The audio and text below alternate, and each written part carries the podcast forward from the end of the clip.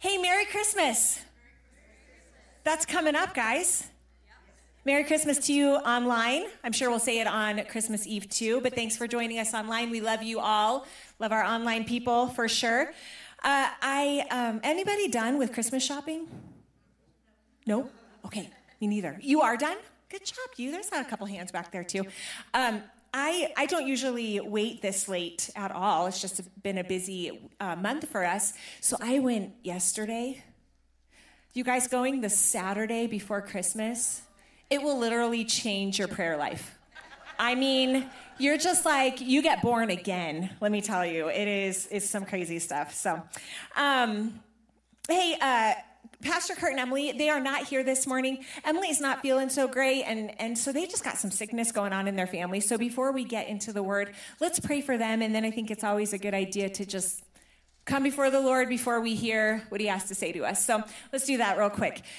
Lord God, we just thank you for this morning. We thank you for what you've already done, Lord, that you are moving in this place. You are moving in our hearts, God. We bless right now our pastors, Kurt and Emily. God, we ask that you would bring health and healing to their household, that you would bring strength and rejuvenation to them, Lord. You would give them the fullness of heaven, Lord. It would just flow in and out of their household over Trinity and over Evie. We love you. We are so thankful for our senior pastors in Jesus' name, God. And we just give the rest of this time to you. We ask that your name would be glorified, Jesus, that you would make yourself known in this place. And Holy Spirit, you would do everything you want to do in Jesus' name. Amen. All right, well, if you have your Bibles, you can get them open. And uh, let's start. You can turn to the book of Hosea. Do you guys know that's a real, a real Bible, book of the Bible? That's, that's in there. Hosea, if you don't know where it is, open up right to the middle and then go over, go to your right about, I don't know, six books or something. It's right after Daniel. And then we will end up in First John chapter 4. So Hosea 2 and then First John chapter 4. We are going to talk about the love of God today. We're going to kind of stay in the Advent theme. We're focused on love. And so, why not talk about the love of God? And when Pastor Kurt asked me to do this a couple weeks ago, I'm like, oh, that narrows it down. It's basically Genesis through Revelation, right? Come on. The whole Bible is love, every part of it. Every story we see his love. God's love is so vast. It is so deep. It is so wide. We will never, ever get to the end of it for all eternity. It is that wild and it is radical and it has been given for you. The more that we see love revealed, the more that we see God revealed. Because God is love. How many of you know that? Let's say it together. God is love. You can't separate the two. God is love. It's just who He is. There is nothing you can do to earn it and there's nothing you can do to get rid of it. He just loves you. That's who he is. He can't help it. He loves. That's who he is. So today, you know, I, I kind of want to, um, gosh, just take a drop in the vast ocean of love. We're just going to get a, a, drop, but see if we can gain it, just a deeper understanding of how much he loves us. In the New Testament, oftentimes the word love is in the Greek. It's it, well, it's in the Greek, and it's agape. It's divine, pure, perfect love. But we're going to look at a different word this morning. We're going to look at a Hebrew word. It's the Hebrew word for love. And I love the Hebrew because it's pictorial. So we're going to see a picture here in a little while. But in the Hebrew, when um, it, it's a Hebrew word called kes. You have to like get it back in the back of your throat, and go chesed, like you're to spit. Yeah, don't do it because you don't want to like spit at your people. Hebrew people are amazing, Jewish people are amazing the way they can say it, but it's kesed. And um, it is so vast and, and, and deep in its meaning that there is not one English word or one Greek word that it can be translated to. It always requires either a hybrid word, like loving kindness, or you need additional words to love, like um, everlasting love steadfast love. It's all kesed. Let me give you a couple examples in scripture. Psalm 69, verse 15 and 16 says, Let not the flood water flow, overflow me, nor let the deep swallow me up, and let not the pit shut its mouth on me. Hear me, O Lord, for your loving kindness is good. Turn to me according to the multitude of your tender mercies. Loving kindness is kesed. It is good. It is full of, it is faithful. It is steadfast. It is full of mercy. Actually, if you try to translate this word into the New Testament, it falls um, more closely to mercy. It is unmerited goodness and kindness and favor. It's an outward towards other. It's completely opposite of self, and it's fearless. This is Kesed. What God loves you, his Kesed for you. Isaiah 54, verse 10 says, Though the mountains be shaken and the hills be removed, yet my unfailing love for you will not be shaken. We can't get away from it even if everything in life is shaking, even if everything else in life is falling apart, maybe a marriage, maybe children, maybe a job, maybe politics, maybe the very world itself will be shaken to its core. But Kesed will never be shaken towards you. That's what God says. It's so powerful. Now, since the Hebrew language is a pictorial language, we're going to kind of dissect this word and get a really deeper understanding. We'll never get to the bottom of it, but we're going to do our best. So let's put kesed up on the screen. This is the Hebrew word for kesed. It's got three letters. Three letters. And within each letter, there contains a picture that we're going to try to unveil here, okay? So, this first, we're actually going to start on our left. So, we're going to go left to right, even though the Hebrew um, you would read right to left, but there's power in that too. So let's start on your left. So that, that letter that kind of looks like a T. This is the picture for that. It's the picture of a door or a gate and the need for selflessness and humility to pass through it. That's what that symbol there is showing. Listen to what Jesus says of himself in John 10 7. Very truly, I tell you, I am the gate for the sheep. In order to experience the love of God, you have to humble yourself and selflessly go through the gate that is Jesus Christ, who shed his blood for you, who took on all of your sins, who made a way, who, who um, prepared, or didn't prepare, but well, he paved the way to have a connection with Father God. When we want to have a connection with love, we have to go through the narrow gate. You see that? Okay, let's go to the next letter. So this next letter, it's, it's sort of circular, circular um, and that shows that circular motion shows that it's a um, it's rotating right? So god loves us and we love the world. God loves us we love the world. God loves us we love the world. It's rotating.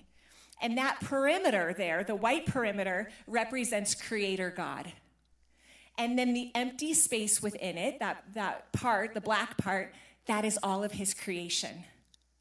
And it gives a sense of protection. That Father God, that God will protect. He is actually obligated by love to protect his creation. That's part of love. When we understand love, we understand God as our protector, as our defender. Though everything be shaken, his love for us will never be. Okay, let's go to that last letter there. Looks almost like an N. This is a really fascinating one to me. So, this actually represents um, an ability for humanity to go from the natural into the supernatural. And actually, if you look at the ancient Hebrew letter, there's lines underneath that top line, and it gives an um, illustration like a ladder like you're going upwards. Okay? Now, now think about that for a minute. The love of God calls you higher, doesn't it? And he calls you when he when he does call you by his love, you you have an ability to look past the natural circumstances and look things from his point of view. you are able to call down the things of heaven and apply them to the things of earth. And that's how we change our surroundings. Okay, so let's put this let's put this kesed word together. It is actually the spirit of God that leads all man to rep- all men to repentance, right? He is the one who takes us out of the natural and says, "I have a need for God." Creator God in the middle. I'm reading it now from left from right to left. This is the way the word really does go. I have a need for God. And within him, when I come to him, he will protect me. He will protect me from death. He will protect me from hell. He will forgive me for all things. And the only way I can get there is through the blood of Jesus. That's Kesed. That is Kesed love. Fascinating. We could spend series talking about each individual level or letter because it is so vast at its core. Now, listen to this one. So, that last letter that I pointed out, the one that's like a ladder moving upward, this is really fascinating. It also represents prophecy and wisdom. Prophecy and wisdom. What a strange thing. Why is that so strange? Well, it's really not because God did it and He's awesome it says prophecy is what? It's going beyond our natural understanding, our natural human knowledge, and going into the spirit realm and saying, God, what are you saying about these specific situations or this specific person?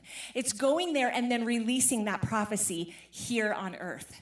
That's what, that's what that is saying. You have the ability to do that in love in God's perfect love for you. The crazy thing is, if you go to First Corinthians, you don't have to go there. I'm just going to paraphrase these things. First Corinthians, uh, chapter in, in chapter 12 and 14, it focuses on the gifts of the Spirit. We need the gifts of, of the Spirit. They are in full operation today. If you go to a church and they say the gifts of the Spirit are not in operation, they are not correct. It's, I don't believe it's because they've graduated from the natural to the spiritual. I'm sorry, and I'm not trying to diss anything. I'm just saying we need the gifts of the Spirit. Okay? Absolutely need them. So you have the gifts of the Spirit in 12 and chapter 14, and right in the middle is chapter 13. And it is the love chapter. It is all about if I can say and do all these magnific- magnificent things, but I do not have love, I am nothing. Everything I say, everything I do needs to come out of Kesed love, out of Kesed for it to be effective. Do you see that? Do you understand that? Okay, so let me read this. This is um, 1 Corinthians chapter 13, verse 13, and we're going to move right into 14. It says this And now these three remain faith, hope, and love. But the greatest of these is love. Why? Why is the greatest of these love? Because love is eternal. Because love has no end. Actually, when God created the heavens and the earth in Genesis 1 1, because we know He is creator God, as we saw in Kesed, He, he created time in itself out of love. And He created all creation. He created you, He created me, He created Adam, He created Eve, all out of Kesed love. His love is eternal. It will never, ever end. But when you and I get to heaven, right now on earth, we need faith. We need faith to live every single day and to keep doing this thing, right? When we get to heaven, we don't need faith anymore. We're in the fullness of who God is. Right now, today, we need hope. We got a really messed up world out there. But when we see him for who he fully is, we don't need hope anymore. But what will we be in? Love. We will be in Kesed love for all eternity, and He will protect us. He will make Himself known. There will be facets upon facets of Him that will be everlasting, that we will spend eternity getting to know. It's mind boggling, really. It is so wild. When we prophesy and when we get words of wisdom, it needs to be out of love. We went to Croatia. We took a, a team of women. Melinda came with me back in August, and Hannah Hartman, and then my daughter Michaela, and another sweet girl, Janessa. we went to Croatia back in August. The church sent, sent us there, in case you didn't know. Sweet, mission trip. Okay, um, we went there to work with Ukrainian refugees. So, uh, Ukraine is still at war. Keep praying for them, guys. This war is not over. But they have fle- um, flown their country, flo- left their country, went, went to Croatia. We actually had sent a guys team. Ben and Dylan and Grayson were there in April. And one of the things they did on the last night is they prophesied over the youth. And it rocked the youth there. I mean, it rocked these guys too. Ben shared a little bit about that back in like May, I think.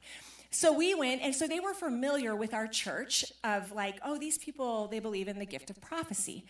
So um, Yulia, who oversaw the camp, she was she knew Ben. She asked um, a few uh, Melinda and Hannah and myself. She's like, "Would you guys come and spend some time with the moms, with the with the adult women at this camp and prophesy over them?" And we're like, "Sure, that's great." So we went. I'm sorry, I'm bumping into things. So we went. Uh, uh, I don't know, that day or the next day or whatever, spent two and a half hours with these seven or eight women and just prophesied over them. And they were crying, and I mean, they're Tears turned into joy. They looked, I mean, hunched over by the time we were done. You know, they're like, their countenance changes, right? That's what prophecy does. And so they left and they rejoined the group. They rejoined their kids and their husbands. By the end of the day, uh, the, Julia came back to us and she said, Hey, I got another question. Would you be willing to prophesy over the men? The husbands are like, What happened to my wife? And whatever she got, I kind of want that too. So we're like, sure, that's great. So the next day they come in, we spend two hours with, I think there were six guys, two hours with these men, okay? And again, they're kind of like, mm, I don't know about this, whatever, right? And just hunched over and no, just not a lot of life, not a lot of hope. And prophecy, when you speak in prophecy, it is for the comfort, encouraging, and strengthening of the church. That is the whole purpose of prophecy. It's not to be weird or to think you're cool because it's not. It's fully about Kesed love, fully about love, okay? And so we, we do this, and we have some men that are weeping, but by the end, they're, they've all, they're all different. Their countenance is different. And the um, Yulia's husband, I think it was Andre, maybe it was Peter, I can't remember, but one of the men stayed back. And um, when we were all through, we were just getting ready to rejoin everyone else, and he, sa- he said, You guys don't even know what just happened right here. And we're like, oh, okay, what, what happened? We just loved people and prophesied. And he said, it is, it is not common at all. Actually, it's unheard of for men in Croatia, in Ukraine, to have women pray over them. And the very fact that they asked you guys to pray over them, to speak over them, and to prophesy in them, it broke something. It broke barriers. What happened? We went from the natural, and they were willing to do this too. From love, we went in um, we went past the natural into the supernatural, got the word of God, and it literally changed people's lives. It changed the entire camp. People, like the adults, were like, oh, let's do this, kids. You know, they wanted to be there instead of coming from a place of hopelessness. Do you see that? But it all has to be rooted in love. All of it has to be rooted in love. So powerful. This Hebrew picture shows us that through Jesus Christ, we are shown mercy. We are protected and have the ability to go beyond the natural and into the spiritual. And when you read that Hebrew word correctly, it's actually the Spirit that leads you to repentance, makes you aware of Creator God, and brings you to Jesus Christ.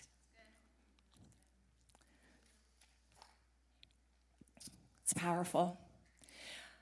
I do love to read the Old Testament. I don't know if you guys are really there. I love I read the Old Testament, New Testament, and a portion in the middle every single day. The Old Testament, it's it's a good reminder for us of how sinful at the core we are. Every human is. But the Old Testament shows this merciful God that is constantly luring his people and his nation back to him. His desire is to love us. It's who he is. It's Kesed. It's to show us mercy and goodness and kindness all the days of our life. And in the book of Hosea, there's, it's actually a pretty intense story. God called one man, a prophet, and gave him a pretty hard assignment. He said, Hey, buddy, hey, Hosea, I want you to go find yourself a prostitute, and I want you to marry her. a harlot woman, and I want you to have children with her. And every time she turns and runs away from you, I want you to go get her. And what God was trying to do is illustrate the nation of Israel every time they would be sucked in by all these other gods and stuff. That the Lord was constantly like, I'm going to come back after you. I'm coming back after you. Are there consequences to disobedience? Absolutely. But the end game is that he wants the nation to love him. He wants his people to love him because he loves them. So Hosea goes and he marries this woman, and she, they have three kids. I think actually oh, the first one is his biological child, the other two are born from other lovers. But Hosea takes them in. And then in chapter two, we see what God's end game really is. And this is what he begins to say. We're going to pick up the story in chapter 2, verse 14. Whew. I'm so excited for this. It says, Therefore, behold, I will allure her and bring her into the wilderness and speak tenderly to her. Let's stop right there. Allure her, allure means to powerfully attract. When you are in sin or when the world is trying to get your attention on things, this is what God does. He comes after you and he says, I want to powerfully attract them back to me. I want to make myself so known in their eyes that these other gods, these other lovers that are trying to entice them, can't even stand up. So he allures her, and he allures her into the wilderness. How many of you love the wilderness season? You know, it is that is a God moment when he takes us into the wilderness. Do not despise, do not hate, do not be scared of the wilderness season because love is in the wilderness. And he wants to speak kindly and tenderly. It literally means to your heart. He wants to go after the heart. That's what he's after. All right, we can keep going. Verse 15. It says, And there I will give her her vineyards and make the valley of Achor a door of hope. Love that. A door of hope. It's Jesus. He's the door. And there she shall answer as in the days of her youth, at the time when she came out of the land of Egypt. And in that day declares the Lord, You will call me my husband. He's about relationship, He's about intimacy with you. And no longer will you call me my Baal. My Baal means my master or my God, like a lower G. He wants to be known to you and by you as his husband as her husband. You know what I'm saying? Verse 17, for I will remove the names of the Baals from her mouth, and they shall be remembered by me, my name no more. And I will make for them a covenant on that day with the beasts of the fields, the birds of the heavens, and the creeping things of the ground. And I will abolish the bow and the sword and war from the land. And I will make you lie down in safety. There's that protection of love. Mm. And I will betroth you to me forever. I will betroth you to me in righteousness and in justice, in steadfast love and in mercy. I will betroth you to me in faithfulness, in kesed. That is all kesed. And the end game for the Lord is right here.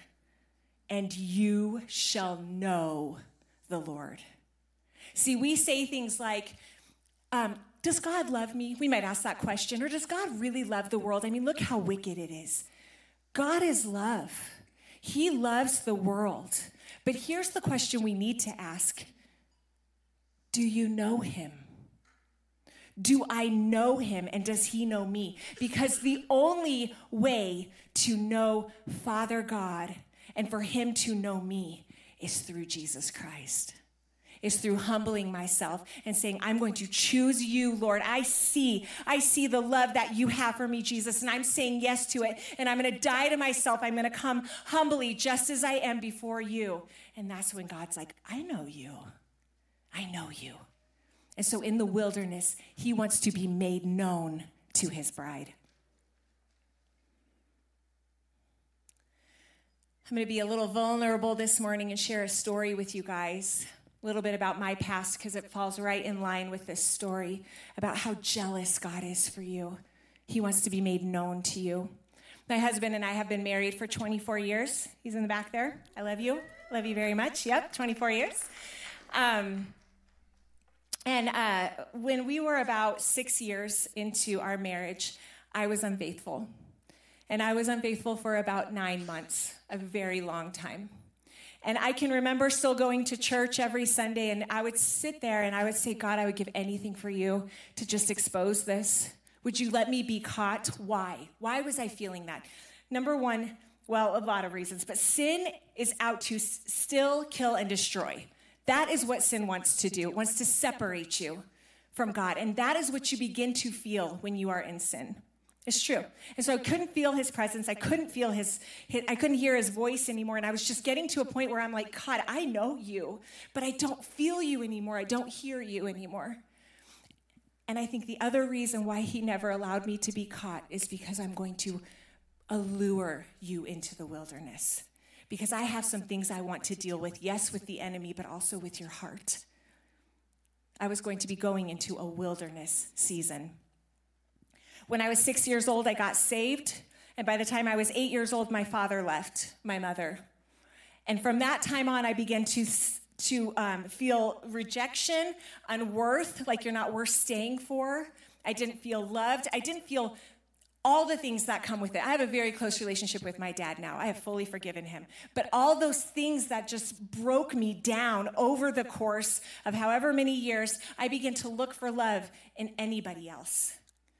And I went into my teenage years very promiscuous, and I even took it into my marriage. And God had some dealings to do with. He loved me, but he was done with the sin. And so I finally got to a point, I, I talked to someone and I, I was just like, so if you hypothetically know someone who's in some deep sin and wants to get out of it, what would you tell them to do? and this person said, oh, you just bring it into the light. Just bring it into the light. I'm like, Oh my gosh. When the Lord reminded me of this when I was preparing for this message, I shared it at first service, and I believe it's a prophetic word for this church.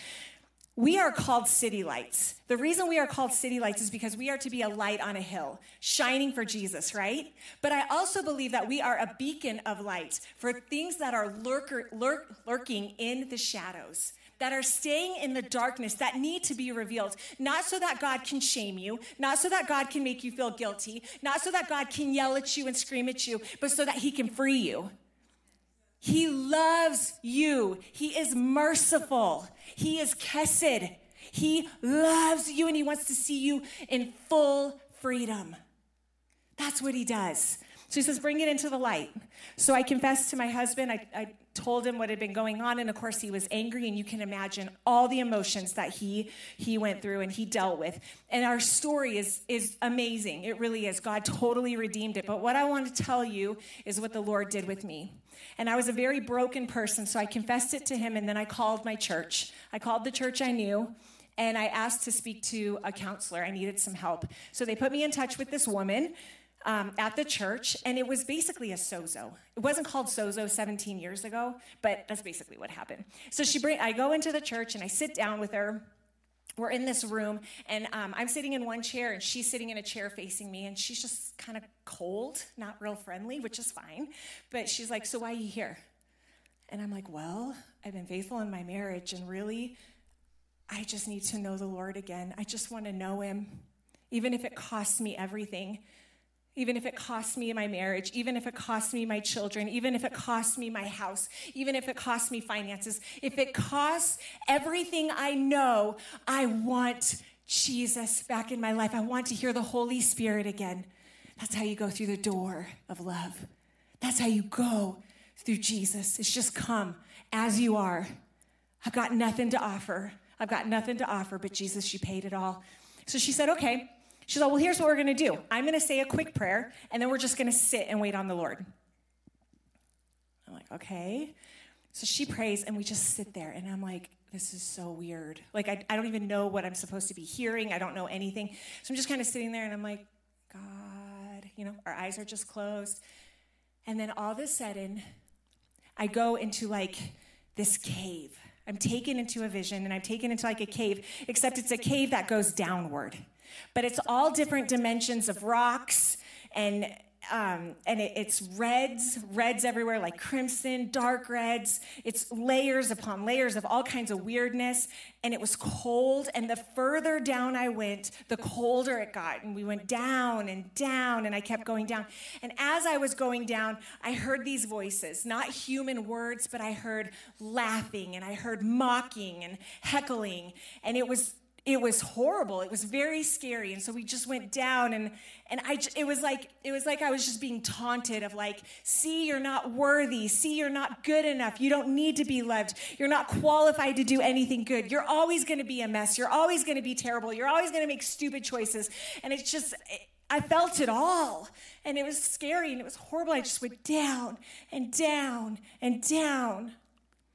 And then finally, I got towards the bottom of the pit and I saw this light, this bright light just shining on the floor of this pit. And there was an operating table just lying right there, nothing else. It felt very sterile. And I was laying on this operating table and I knew I was getting ready for heart surgery. And I laid there still, and all of a sudden, and the, the noises were so intense at this moment, and it was cold. And all of a sudden, out of the right hand side, I saw this hand come out, and he had a judge's gavel. And he lifted that thing up, and it came down, and he smacked it on my heart. And he said in a powerful voice, Enough, she's mine. Said it one time, Enough, she's mine. And all that heckling, all that mocking, all that laughter scurried away. It was screeching, like, Creator God just spoke. And he let every demon in hell know that is enough tormenting, that is enough torture, that is enough mocking over this one. She's mine. And today she's mine. Mm-hmm. That's right. That is Chesed love. He will go to the depths of any place to fight for you, to draw you back. He'll go anywhere. You just come back, come to Him, come in humility, selflessness. Say, Jesus, I can't do it on my own. You've done it all, and I just need to receive your love. He radically redeemed and restored our marriage. We are in love, aren't we, babe? I didn't hear you.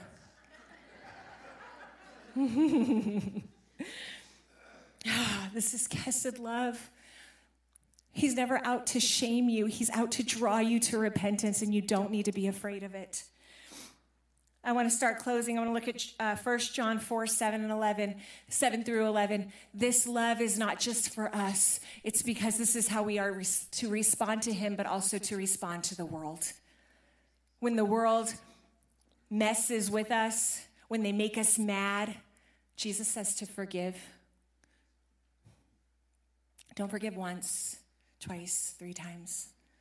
He says to forgive and forgive and forgive. First John 4, 7 through 11 says, Dear friends, let us love one another, for love comes from God. Everyone who loves has been born of God and knows God.